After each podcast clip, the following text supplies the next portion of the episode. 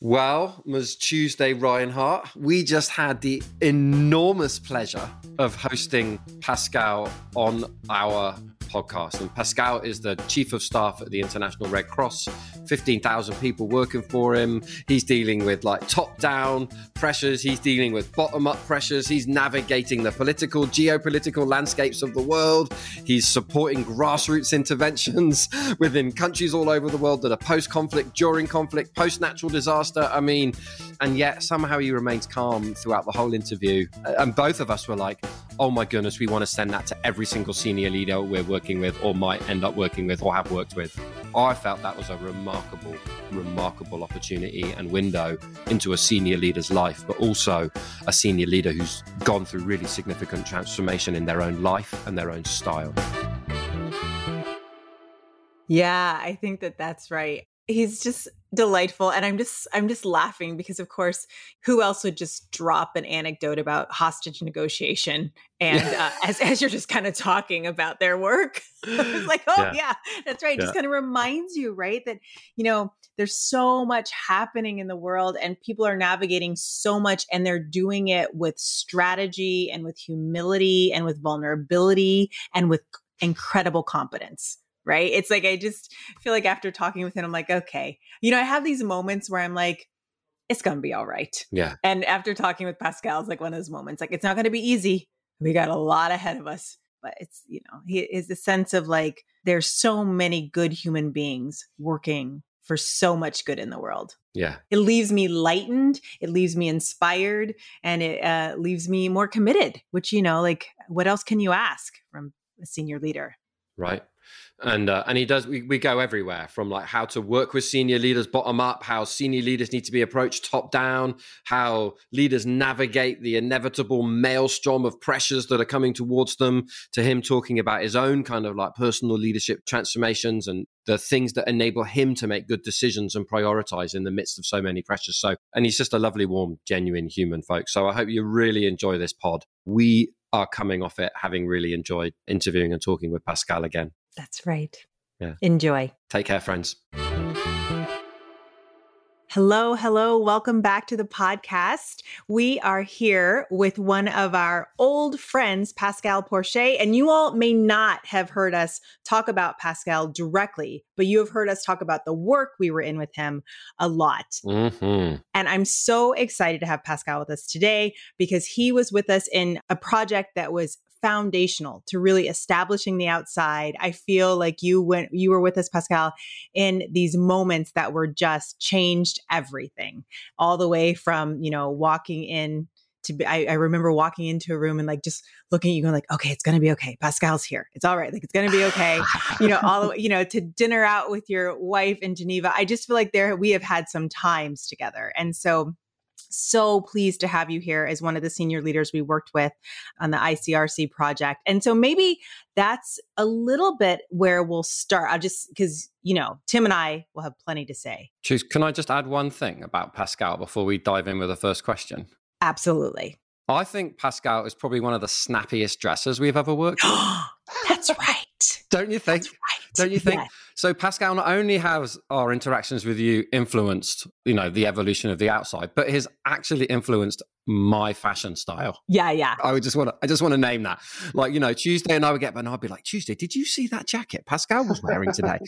I've got, where does he, where does he buy that stuff? Where, then I, I, go and ask Pascal, you know, what's the shopping? And Pascal actually sent me to shops in Geneva so I could go buy some decent kit, you know?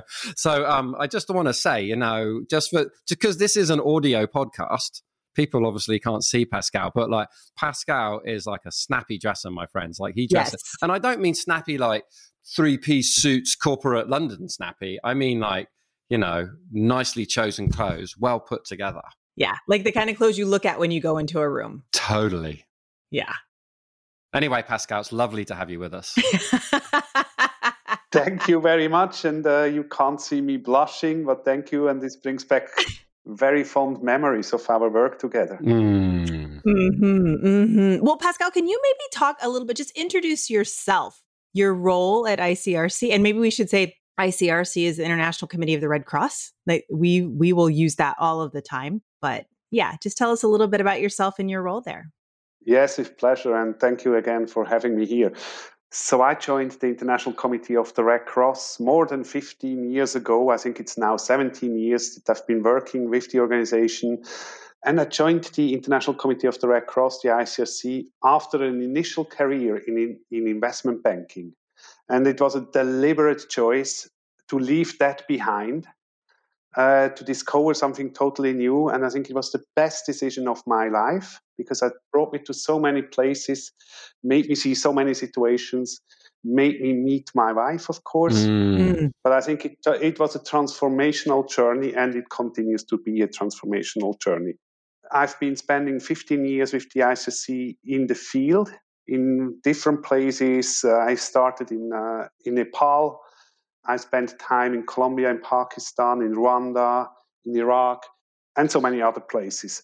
Now I'm back in Geneva as the chief of staff for our global operations. And in that role, I had the pleasure working with uh, Tim and Tews on a transformational organizational development project.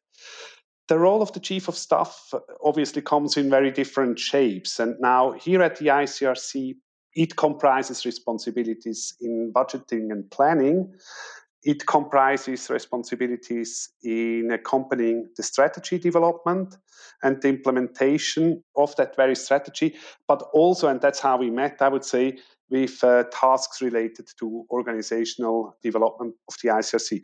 So it is also a function that somehow, somewhere sits between the different departments at the HQ, and it's also a function that really tries to connect the HQ with our people in the field. I think that would describe the role of chief of staff. I remember when we were there that you know it's 15,000 people globally who were directly related into that role.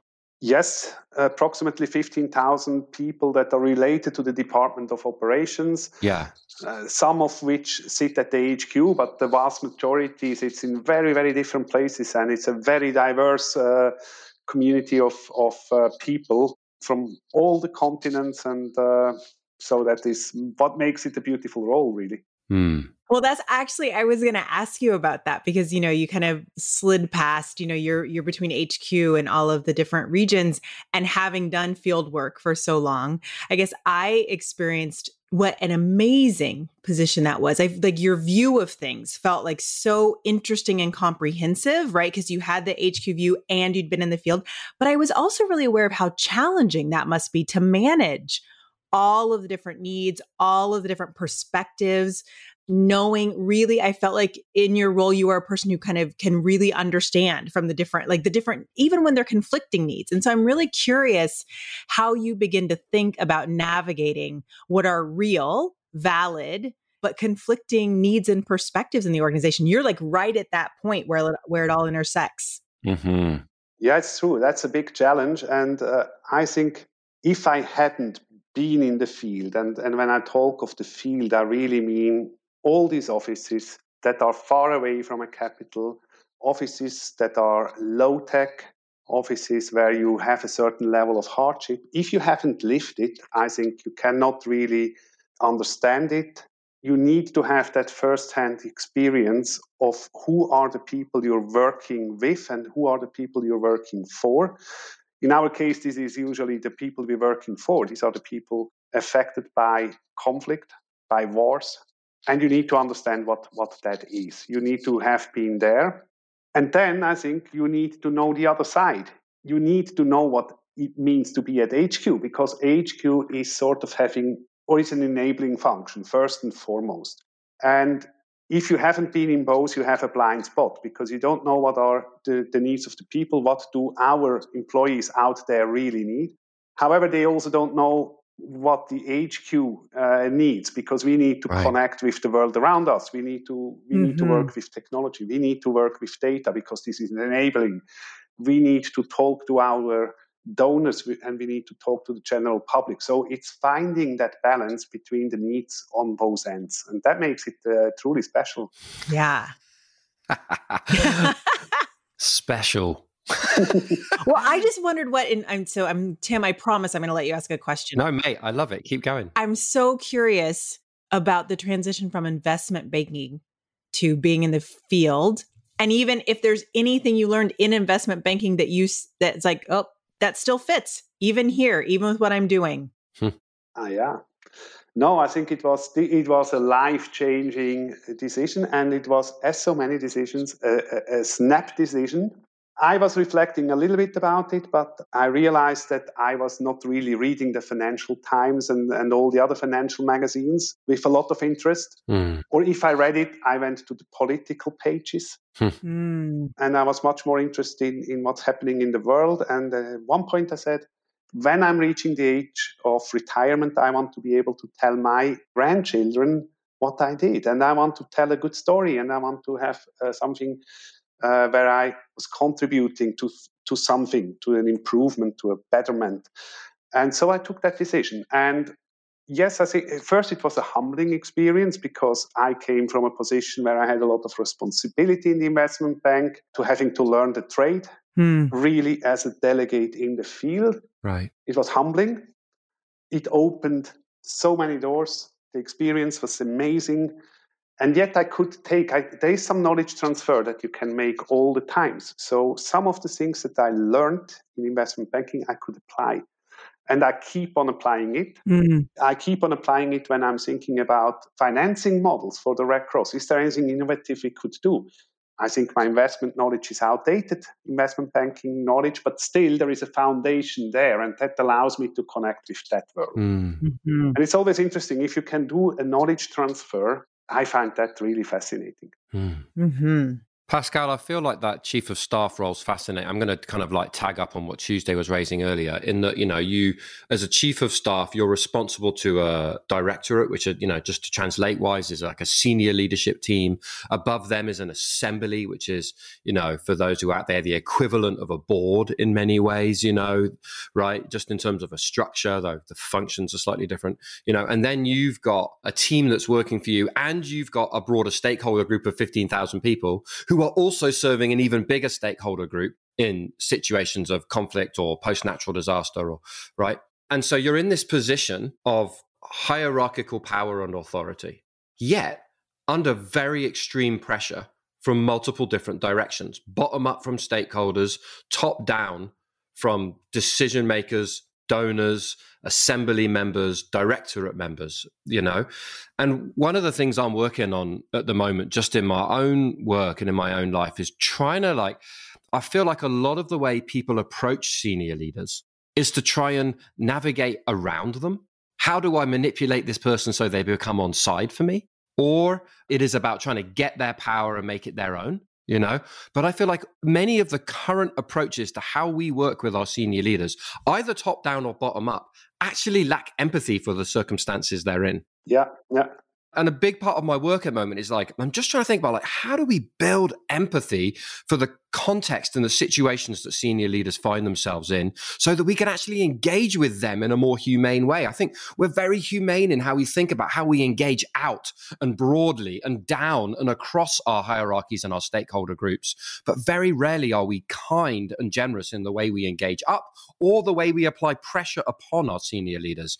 And i just want i just wanted to hear your thoughts on that. You know, I mean, maybe not a specific question, but just hear your thoughts on this idea of like, hey, now, how do we generate the empathy for senior leaders? What is there a window into that role you can give us that would maybe enable us to see something we wouldn't normally see? Thank you, Tim. I, it's very interesting listening to to your reflections, and and I recognize some of it, and I, I'm thinking, how how do we get around this, and what can mm. I do in in such a senior leadership position to get sufficiently close and uh, get to understand or, or, get people to understand what I'm actually doing. Mm. I think part of it is trying to spend as much time as you can listening uh, to other people, talking to other people, trying to engage with other people genuinely, not just having a, a sort of a town hall and you talk to them, but really trying to reach out. And obviously, having had an experience of working in the same organization in these remote places, gives me sort of an advantage. It's a sort of a credibility that I know yeah. what they are through. But you know, once you move to that senior position, that fades away a little bit. So I think you really need to make sure that you stay in contact. One thing that comes to mind to me is, is maybe the word vulnerability. Mm. Mm. I think as a leader, you need to also show that your vulnerabilities, obviously not all of it, but to make them see you're also a human being, you're also struggling, you're also having uh, challenges uh, and, and, and, hard choices to make, and talking about it. Mm-hmm.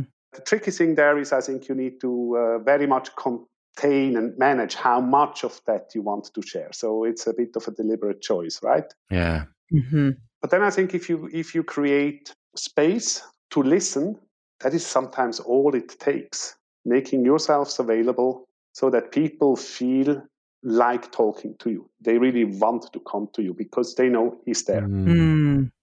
Just a slight follow up question. So I love what you're saying because you're talking. I mean, this is typical of you, right? Your first response was like, How do I take responsibility for this? Mm-hmm. Right. Which is, you know, the sign of a good leader. And I also would like to know, like, how do you like to be approached? Mm what are the ways that you are approached that actually create the best conditions for forward movement? And i don't mind which direction you talk from whether you talk from you know the the the assembly and the directorate approaching you or whether you talk about your 15,000 stakeholders or the people you are serving in the field. But like what is how do you like to be approached? What are the ways that you get approached as a senior leader that actually open you up that actually create in you a possibility that it's not just about your effort. There's actually some effort that needs to come from other places.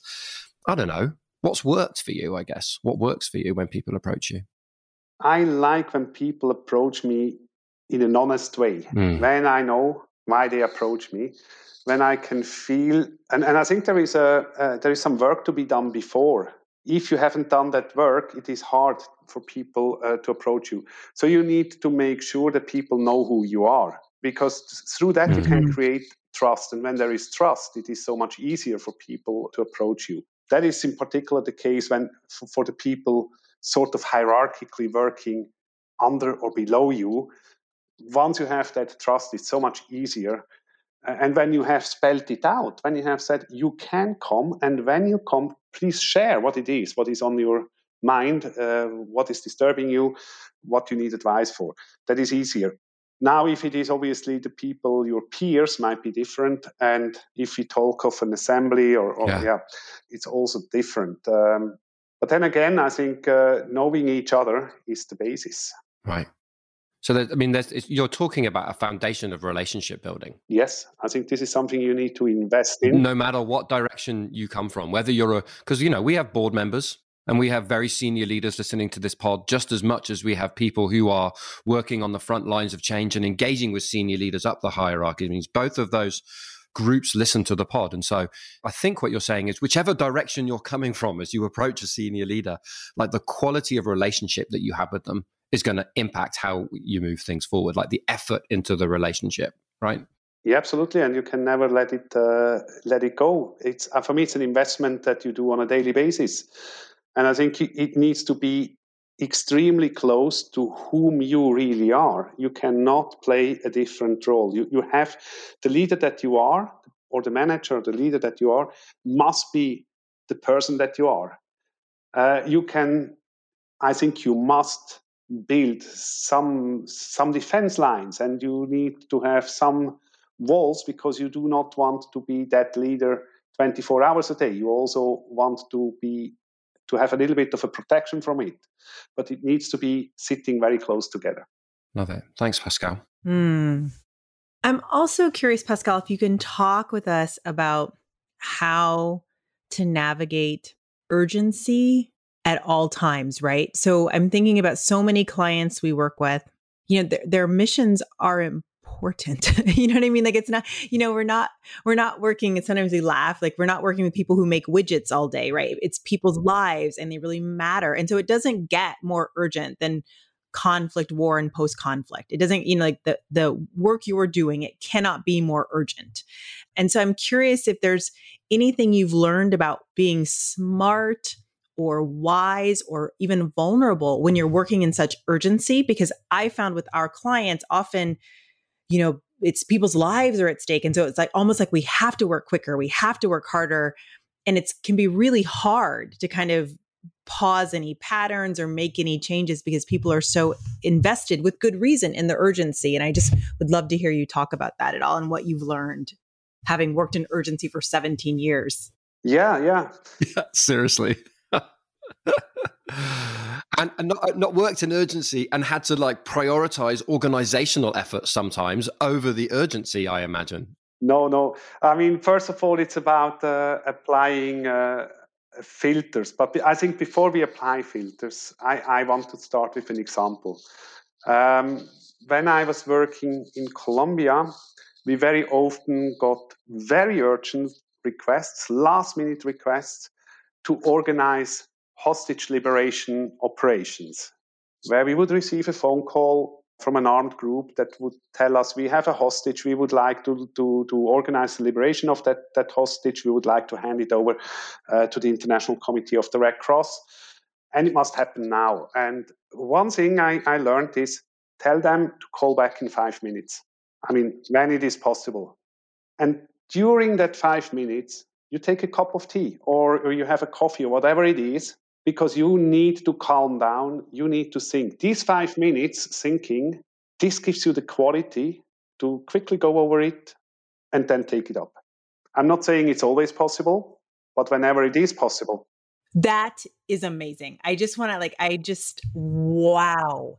I mean, I feel like often we don't feel like we can take five minutes when it's just, you know, are we going to work tomorrow? You know what I mean? Like, it's just like that feels like such a wow. I, am going to tell this story again, Pascal. I feel like that's going to be something that's really, really useful to people because you can take five minutes even in a hostage liberation situation. Mm. We can take five minutes now. Absolutely. And, and, obviously that people don't get me wrong there is situations where it is not possible where you have that one shot and you need to immediately respond. But you you, you start to feel when can you take five minutes? And whenever you can you take them because the outcome is so much better. You're calming down your brain starts to work you can organize your team around you you can have the right people uh, sitting next to you and it works brilliantly. Whereas otherwise, I think you go off in any direction and you are responding on an impulse and it doesn't work. So that's that's for that situation. And then, well, many things seem to be urgent, but they are not urgent. So you need to go through a sort of a prioritization, and then you can. I think you can always ask you a couple of questions. What is the impact? What's the worst that can happen if I'm not doing this now? Mm. And what is the impact if I'm doing this and not the other? And clearly, in the line of work we do, I can say if there is a person affected by armed conflict and I can help that person, I have an impact. So that's that's what I prioritize, of course, over anything else.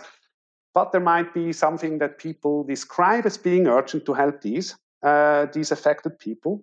I might, I might think it's more urgent to prepare the ground first, to get our approach right, and if then we act, um, we probably have a better impact. Mm. Mm-hmm. So, Pascal, we would, in our work together. Obviously, we were looking at the kind of operational model of ICRCs globally, spanning globally. And so, on on one level, this was about what's happening on the ground, like you know, how do we improve the structure and the setup of the organization to facilitate the work on the ground, and of course, on the other level, this is an organizational priority. This is an organization that over 150 years just grew and grew and grew in an additive additive way. Generally, with them, when there was a problem, we added something to the organization, and then it becomes increasing becomes increasingly cumbersome, right? Because you're just it's an additive problem solving mechanism, and then you get to a point where it's so cumbersome that you're not able to respond as effectively as agilely, if that's a word, to the circumstances you're facing, right? So it's got that kind of like bottom up pressure, it's got that top down pressure in it, you know, and in the midst of that you're literally having to make decisions that feel organizational developy, that feel kind of strate- that feel strategic. Yet we've got people in the room who are dealing with the kind of circumstance you described in Colombia every day. And so that balance between like holding the strategic priority, yet still trying to listen to and engage the voice of grassroots, that feels like a real big tension to me, and a tension that we were constantly working with and trying to marry. Um, there was one particular session we did where Tuesday was facilitating and it was like these concentric circles. We did it in Geneva, and we had folks in the field and in HQ kind of like turning to each other and beginning to share their experiences. And I felt like in that moment, it's like it's one of my highlight memories, you know, that this like division between the HQ and the regions in that not indefinitely, but in that moment, there was an experience of that beginning to dissolve. Yeah, that's true. Yeah. And of course, that sets a precedent. It, it shows us the experience of it shows us it can be done. Not that it's going to get done immediately, not that as of tomorrow, things are fundamentally different, but a precedent has been set, an example has been felt. So I just wonder, like that kind of like bridging of the the stretch of the priorities there you know, feels important to kind of systems change work, like how we navigate that. And then uh, just to start taking us into the reference, you know, into those reference points of the work we did, you know, that that stretch. And then what are some of the memories you have as you look back over the work we did that kind of really stick out for you? This is really a good point. Um, because we are working on that spectrum from urgency to, to really being strategic. And this can be on one, for instance, urgent response to a, to a crisis, but we can also work on a diplomatic engagement, and that takes years. Ah. And that is then more strategic.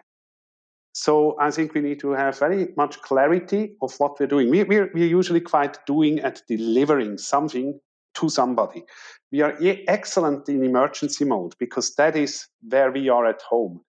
We are sometimes not so good at the strategic, or we haven't been so good at the strategic, because we tend to always run in emergency mode, in crisis mode. Mm. We always fall back on our, our way of doing business in crisis. So it's it's been important to realize there is different modes to apply. We need to define where are we? Is this a crisis or is this strategic? If it is strategic, we need to apply a different mode of doing business. Right. Mm. And I think this is something that uh, that we discovered also in the work with you. And I think we we then also discovered that we probably built a lot of processes when we were trying to, you know, not to, to, to be in emergency outside that emergency framework, we were extremely creative and we had 150 years of time to build procedures and processes and guidelines and so on. Mm-hmm. And in the end, we did with you, we did some prototypes of how we could make this easier. And we found out that for certain procedures or processes, nobody knew why they were there. And the people that we thought have invented them said, right. we never invented them. So we came up with a word. It was self-inflicted pain, and I think it was to a, it is to an extent very often mm. self-inflicted pain. So it really brings me back now memories of what we did together, and it, that's very fond memories. Mm. Nice. I love it. I'm wondering, Pascal, if there were any memories or turning points in the project, because I also, the concentric circles one is a big one for me around people coming together. I also happen to remember kind of sending you off on a mission to work with some senior voices in the room where like we're not getting them engaged and like how can we get them engaged? And pascal doing a little beeline over to this group of people to get them engaged right? Because you had the credibility with them. And so i'm wondering if you can think of any turning points or memories in the project that like this is like something shifted there something happened. Yes i think i have well, i have many of course. Uh, maybe an, an, an overall reflection that I have, and I think back to that work. The word that comes to my mind is trust. Because with you, we were embarking on a journey that was not familiar for any of us, and, and least for the leadership group. Because we didn't know how you work, and we also didn't exactly know what the, what the destination would look like. And uh, in this journey, I had to let go some of my very own biases but with every step along the journey, the trust grew. I saw that that actually does make sense. And I saw a model emerging, and I, I started to see that makes sense. And so, trust in any process is, is something very important. So, this is, a, this is my overall experience. If you ask me memories that stand out, and it, it very much talks to what I just said, I remember sort of the first workshop we had together, and probably it was the second evening or something everybody was feeling extremely uncomfortable and and we were all in the mood of like what the heck are we doing here mm. what what is that and and and that is leading nowhere and we were so discontent and you came up with a, with a model. You tried to visualize our experience. And we were all sitting on the floor of that meeting room, and you taped something on the floor. And it was sort of the model of divergence, the groaning zone, and convergence. So you told us, look, you are here in the divergence, and that is a necessary part of your process. You need to have that moment of divergence. You must feel uncomfortable because it's only then when you start really deeply reflecting about it, you get into this groaning zone. You're suffering, but you're trying to engage with it. And all of a sudden, it does start to make sense, and the group sort of starts to come together, and we get in this convergence. And that is one that I use all the time when people say, ah, but I, I'm not comfortable with what's happening. I say, we are probably in the divergence phase and, and let's just wait, it will be okay. So that's that's one that I really use and that is a great memory. That's great. I love that. Yeah. There's a huge piece, I think, just in terms of like leadership or just just in general as a human being at the moment, like building some tolerance for uncomfort you know, building some tolerance, you know, because I mean, it doesn't it doesn't take much to look around at the moment to realize that change is on, whether we like it or not. You know, whether it's whether it's within our workplaces, whether it's within our communities, you know what I mean, whether it's in the the geopolitical landscape, you know, whether it's in the environment, like change is on right now in a really significant way. And the nature of that is that it is uncomfortable. And so if we can't get acclimatized to uncomfort, if we can't find a way to sit in it without freaking out, I think it just becomes incredibly stressful. It is. And, and, and I think now it's probably a key moment in all of that because we're coming slowly out of, of a pandemic that forced us to do things differently. We have learned, or we should have learned, a lot during the period. We, we were doing things differently. There is opportunities and and now is a key moment because we all our would like to go back to our old comfort zone. But i think we should pause and say okay what can we learn from this? What can we carry on doing? Where are we never going to go back? Yeah. Mm. i think we need to hold it a bit. So maybe keep sitting a bit in this groaning zone and have a conscious debate or discussion about it. Where do we want to go? What is the future? Because the future is not where we started. No i love that even within our families. Like I've hardly traveled the last two and a half years, Pascal, and I was traveling for business, you know, 12 times a year, you know, up to a week each time. And, and, uh, and I've just spent the last two and a half years at home and I've loved it. I've loved it. I've got to spend so much time with my kids. I've got to spend so much time with my wife. I've got to spend so much time in my community, you know, and, uh, and there's no way I want to go back to the way it was before. But I've still got to put beans on the table. You know what I mean? And and so I'm going to have to travel some. And so it is. It's like this.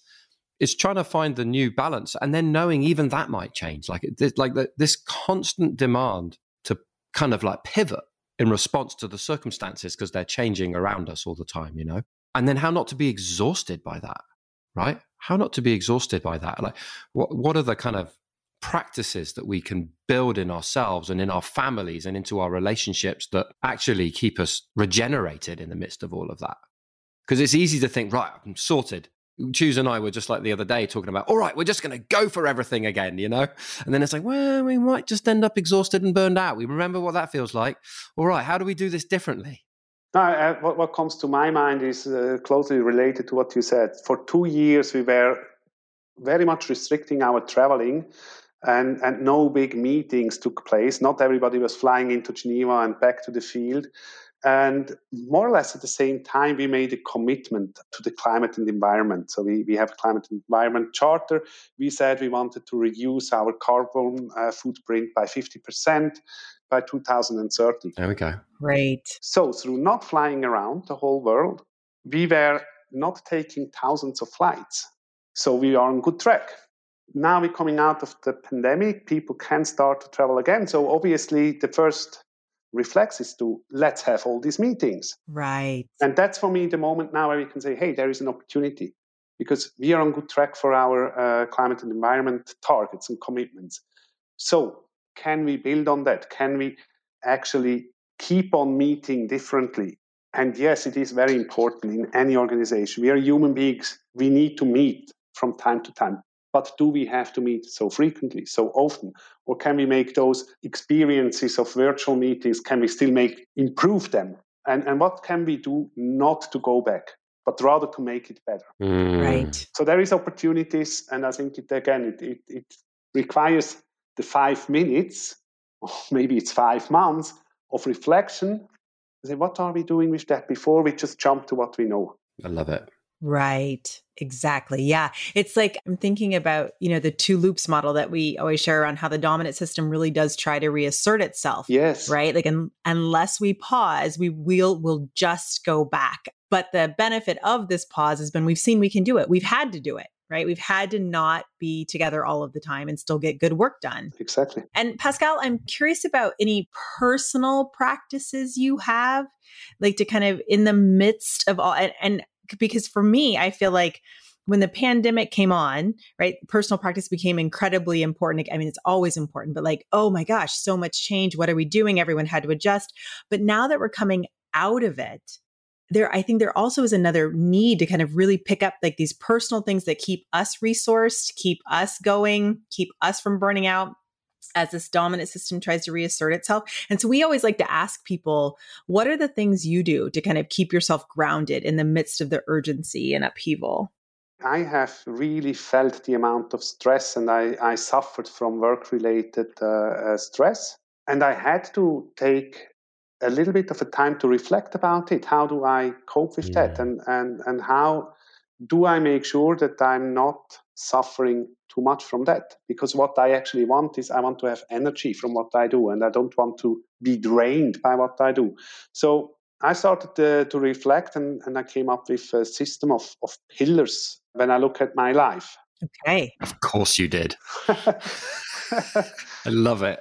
No, but I think work is such an important pillar. But for many, work becomes the only pillar. And it's right. from work that you get all your satisfaction and happiness and, and, and all the negative things. But it's just one pillar. You have at least two or more other pillars. I have a pillar that is my beloved ones. That's my family, and so I need to make sure that I give attention to that, and that uh, that pillar is as big as my work pillar. And there is a third pillar. That's myself. Right.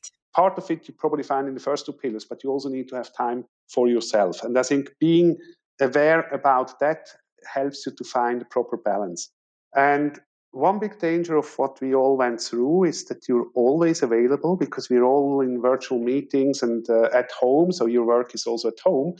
So what I started to do is I developed. Now I come from uh, uh, from pillars to circles, but I thought of I'm actively stepping every morning out of my private life mm-hmm. because I'm still in my private life circle and my, my work is not there. I check out of that and I check in into my work. Mm. And it's at eight, it's at seven, it's at nine, whenever I decide, mm-hmm. but I consciously check in. Mm. And at a certain moment in the evening or also at lunch or whatever it is, check out. Say, I'm leaving that work bubble. Mm. And I admit sometimes I need to do something and maybe I, but then I check in again at nine in the evening for two hours of reading. Mm. And I define how much time I want to de- dedicate to that.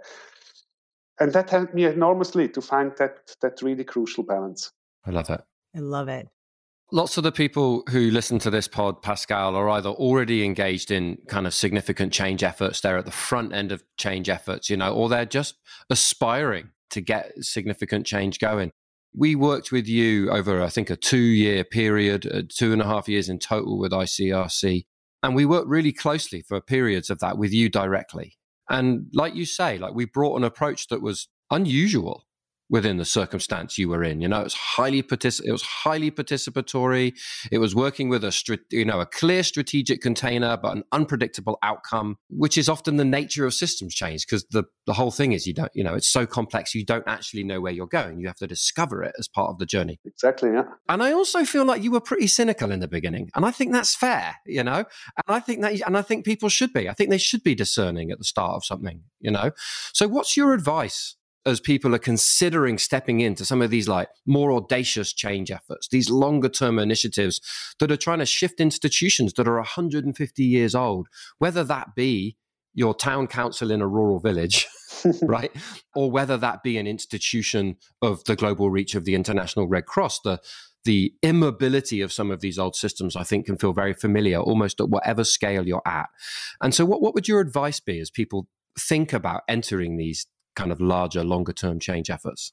Yeah, Tim. Uh, because you, you mentioned that I was kind of cynical at the at the beginning, and and I think you're right. You're right because I had my own personal biases, and I, I was convinced of how you can approach this problem. I was convinced that uh, we just need to have a, a, consultant that has done this number of times, and we can do that top down, and it will be done. So that was my bias, and uh, I think so. Therefore, what I'm saying is, you need to be first conscious about yourself. You have to have a big, good self awareness as a leader. What is my bias? Where do I lean to? Mm. And then you need to ask yourself, am I open to discover something else? Mm. Because you need to be open. Uh, if, if you're not open, it, it wouldn't work. But uh, I was open, and I think what was good is that I had people next to me that were extremely open. So I, I was sort of, if they're open, I can only be open, also be open. We, I, I can try this. And then what I, when I reflect about it, if you want to really do a big systemic change, applying a different method, I think what you need is leadership, leadership, leadership and trust. Agreed. Agreed. By saying leadership, I don't mean this is to be implemented top down. Not at all. No. I think you need then to have a leadership that displays that they fully stand behind the idea of systemic change. They need to be in it. Mm-hmm. And they will have to reassure every, everybody that the chosen model that uh, has all these uncertainties inbuilt is fine and uh, that it will be getting done. Systemic change comes from within the organization. So it also means that the top leadership needs to empower the person that are part of that change process. Yeah. Need to give them a voice, need to need, need to dedicate some of their time to listen to these people and to expect the unexpected. so if these people come up with something they didn't think of. It's precisely the reason why they wanted to work with the system. So they, there needs to be this openness. And that can only happen when there is leadership, when, when the leadership says, we are ready to do that. If the leadership is not ready to do that, we probably need to work first with the leadership to get them there or choose another approach. There's a great quote from um, a methodology called open space technology. And they, one of their lines is be prepared to be surprised you know? Yes. Right? Do you know what i mean? Like be like get be prepared to be surprised. I'm like oh yeah okay that. and and the leadership can of course in the end the leadership can also not just choose what they like no. Mm. from that process because it's a system a system lives it's already in the system. So what they discover they cannot they cannot just say i like this and i don't like that. Right. Mm-hmm. Mm-hmm. Now, again, I'm, I'm not saying a, a, manager and a leader, of course, gives a certain direction they can listen and they can they can say how far they want to go with it, but they certainly need to consider all of it and to be ready to consider all of it. Love it. Because in, in the end, they also need to be, of course, accountable for the process that they supported. Right. Right. It's tough, isn't it? It's like let go of control but remain accountable. It is extremely tough. Yes, it's extremely tough. Yeah. And I tend to think of when we get started and working in these ways that be prepared to be surprised. Like all of these things are kind of unleashed in the system, right? So all of those core team members we worked with, Pascal, then took up some leadership and went out into their areas. And so you have, you know, you don't have control of what happens once you kind of start a process like that. And so you're, you know, exactly the leaders being prepared to like make good de- leadership decisions but also to let go of some of that control because it's almost like the horse is out of the barn once you give people a voice and have them kind of impacting they want to do that. And I'm curious before we I know we I know we need to be wrapping up, but I'm curious if you're seeing any impacts from our work together still. I hear anecdotal things as I talk with different folks from ICRC, but I'm just curious if you're seeing any impacts from what we did together. Yeah, so uh, there is really many I think. Let me try to collect a little bit uh, my thoughts. So we deliberately start to work with a very diverse group we tried to include more people, so diversity and inclusion. But um, what I really learned then, and I think what many of us learned, is that equity also belongs there. And you remember mm. me also in the beginning, I was not so much of an equity fan because probably I misunderstood it. I think now I understand it. It's not good enough to include a couple of people and to make the group a little bit more diverse, but you have to have this equity. And I think that is something that we learned. So it was an accelerator mm. for all our efforts, we VR ambitions as an organization in that field, but it was an accelerator because we gave, we had an example to show how diversity, inclusion, and equity produces something that is probably better than anything we had before. Mm. How these voices matter. That was a learning experience, and this is something we keep on applying. The other thing we learned with you is uh, the prototyping methodology. Mm. We did a lot of tests. We had ideas coming out of this group, and we tried to bring it to a field where we can apply it in a small setting where we can learn, where we can fail if we if we need to, and then where we can adjust and pivot and test again. And this methodology stayed with us, and we still apply it a lot. And so many people are talking about prototyping nowadays. So. Great! Oh, I love hearing that. That's fantastic. That's fantastic. I've got a final question, and maybe it's for all of us, but it's kind of like based on your experience, based on the choices you're making right now, Pascal, as you look around, both within the IC, but ICRC, but also within your own world, like what is it that gives you a sense of possibility for the future? Where, where is it that you look and you actually feel hope or aspiration for where we may be heading as people who are trying to get change done? I mean, all three of us all three of us are ambitious people. All three of us are audacious in what we want to get down. And all three of us lead from a place of, you know, genuine, heartfelt desire to have a positive impact in the world. And so, where is it that you're finding hope and, and possibility and opportunity in your work, in your life? Yeah, when I think about uh, transformations and change, not so much now aspiring that we find a new operating model, because that will just be the next operating model. Um, and that will be a great success, of course. Uh, but what I'm aspiring to more and what I hope we will achieve, and I'm optimistic that we will, is that we will bring about a lasting transformation in terms of culture and beliefs. Mm. So if we have, if we can do that, if we have that built-in ability to work with a diverse group of people, and we have a built-in ability to go into the system and include the people that are there in the system, I think then we get very closely to a moment where we're ready for change at any time. Mm. Right. Because change is happening around us all the times, and our operating model will evolve also over the 150 years that we have in front of us, right? Right. So my hope is really that we learned through that experience and that we keep on learning that culture and beliefs is, is what we really need to change. Oh, I love it. Mm. I love that. Tim, it makes me want to ask you what gives you hope? For me, it's like where I find my most kind of like hope and joy. It's like it's it's really simple things, you know. It's like uh, it's like in my, in my playing football with my son, playing soccer with my son. It sounds so simple compared to what you were talking about, like the scope of what you were talking about. But, but like going for a walk with my dog and like feeling the weather change and the spring coming, and then I come to work with a different attitude to everything I'm facing. Do you know what I mean? It's like I coach soccer. I coach five and six year old soccer, four, five, and six year old soccer every Sunday. And like it is the most hilarious element of my week every single week. Like I walk out of that room having like gut laughed so many times, you know, that my perspective on the world has shifted. And and so it's it's in very I, I find that my a lot of my hope and possibility is um, in very, very simple things. And then born out of that, then that kind of hope and possibility begins to start being applied to the kind of bigger scale stuff that I'm in and the, the, the kind of longer term work that is part of my calling, is part of what I find myself doing in the in the world, you know. But I felt I, I often turn to very simple things for the hope and possibility. So inspiring, and I think you're right with that.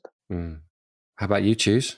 Well, I think, you know, the thing I was, because you said you might ask all of us, I was thinking, you know, and it actually is quite true for me at this moment. Spring is giving me, like, it just, there's something about spring. I just looked out the window, the, the, it was raining this morning and the sun just came out and like the crocuses are blossoming and um, you can kind of begin to smell the wet earth and not the frozen earth, right? You just like, and it's like, you know, the inevitability of change is somehow makes me hopeful. And when it's really because there's some dark wow. things happening in the world, right? So like the inevitability of like regeneration or hope.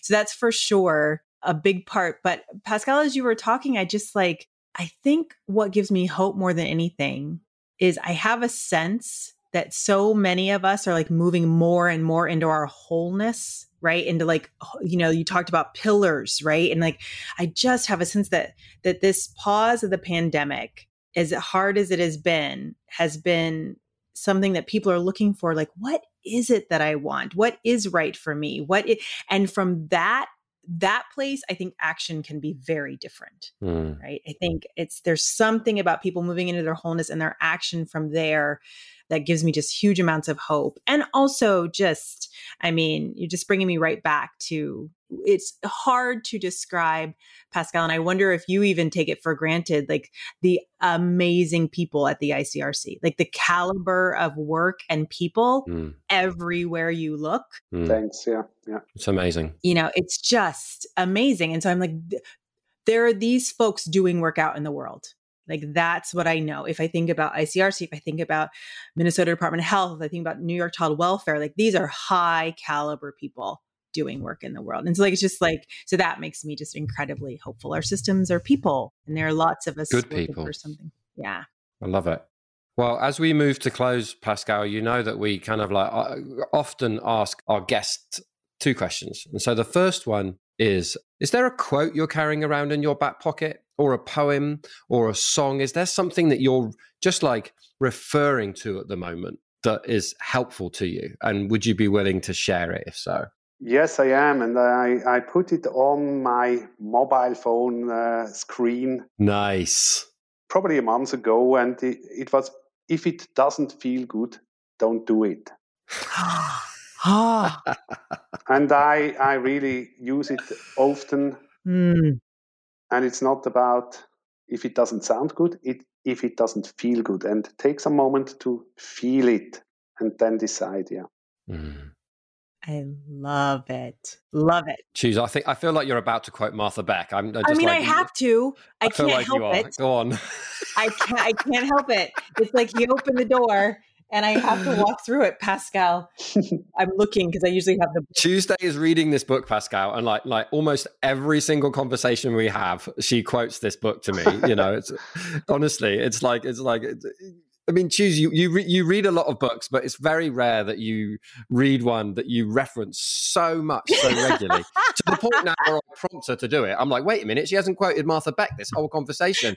I'm slightly weirded out. Uh, Tuesday, maybe you should quote Martha Beck because I'm right. beginning to feel anxious. Like, uh, you know, there's something missing. Yeah, yeah, yeah. Okay, Pascal. Okay, I just have to tell you, I just I know you would like it, but you you know like I, whatever. But it's called The Way of Integrity it's by a woman named Martha Beck. And it is so amazing because it is all about like that you can trust yourself, right? You can trust your own knowing and you can move from that place. So when you say, if it doesn't feel good, don't do it. Yeah. yeah. That's not like a Martha Beck would say, that's not hedonistic. It's actually where you get your truth right? It's like where you get smart action. And so if you have a chance, you know, Dar- Martha Beck, The Way of Integrity is totally changing my life. And I have been listening to all of her podcasts and reading the book. And it's just, I'm telling everyone I know.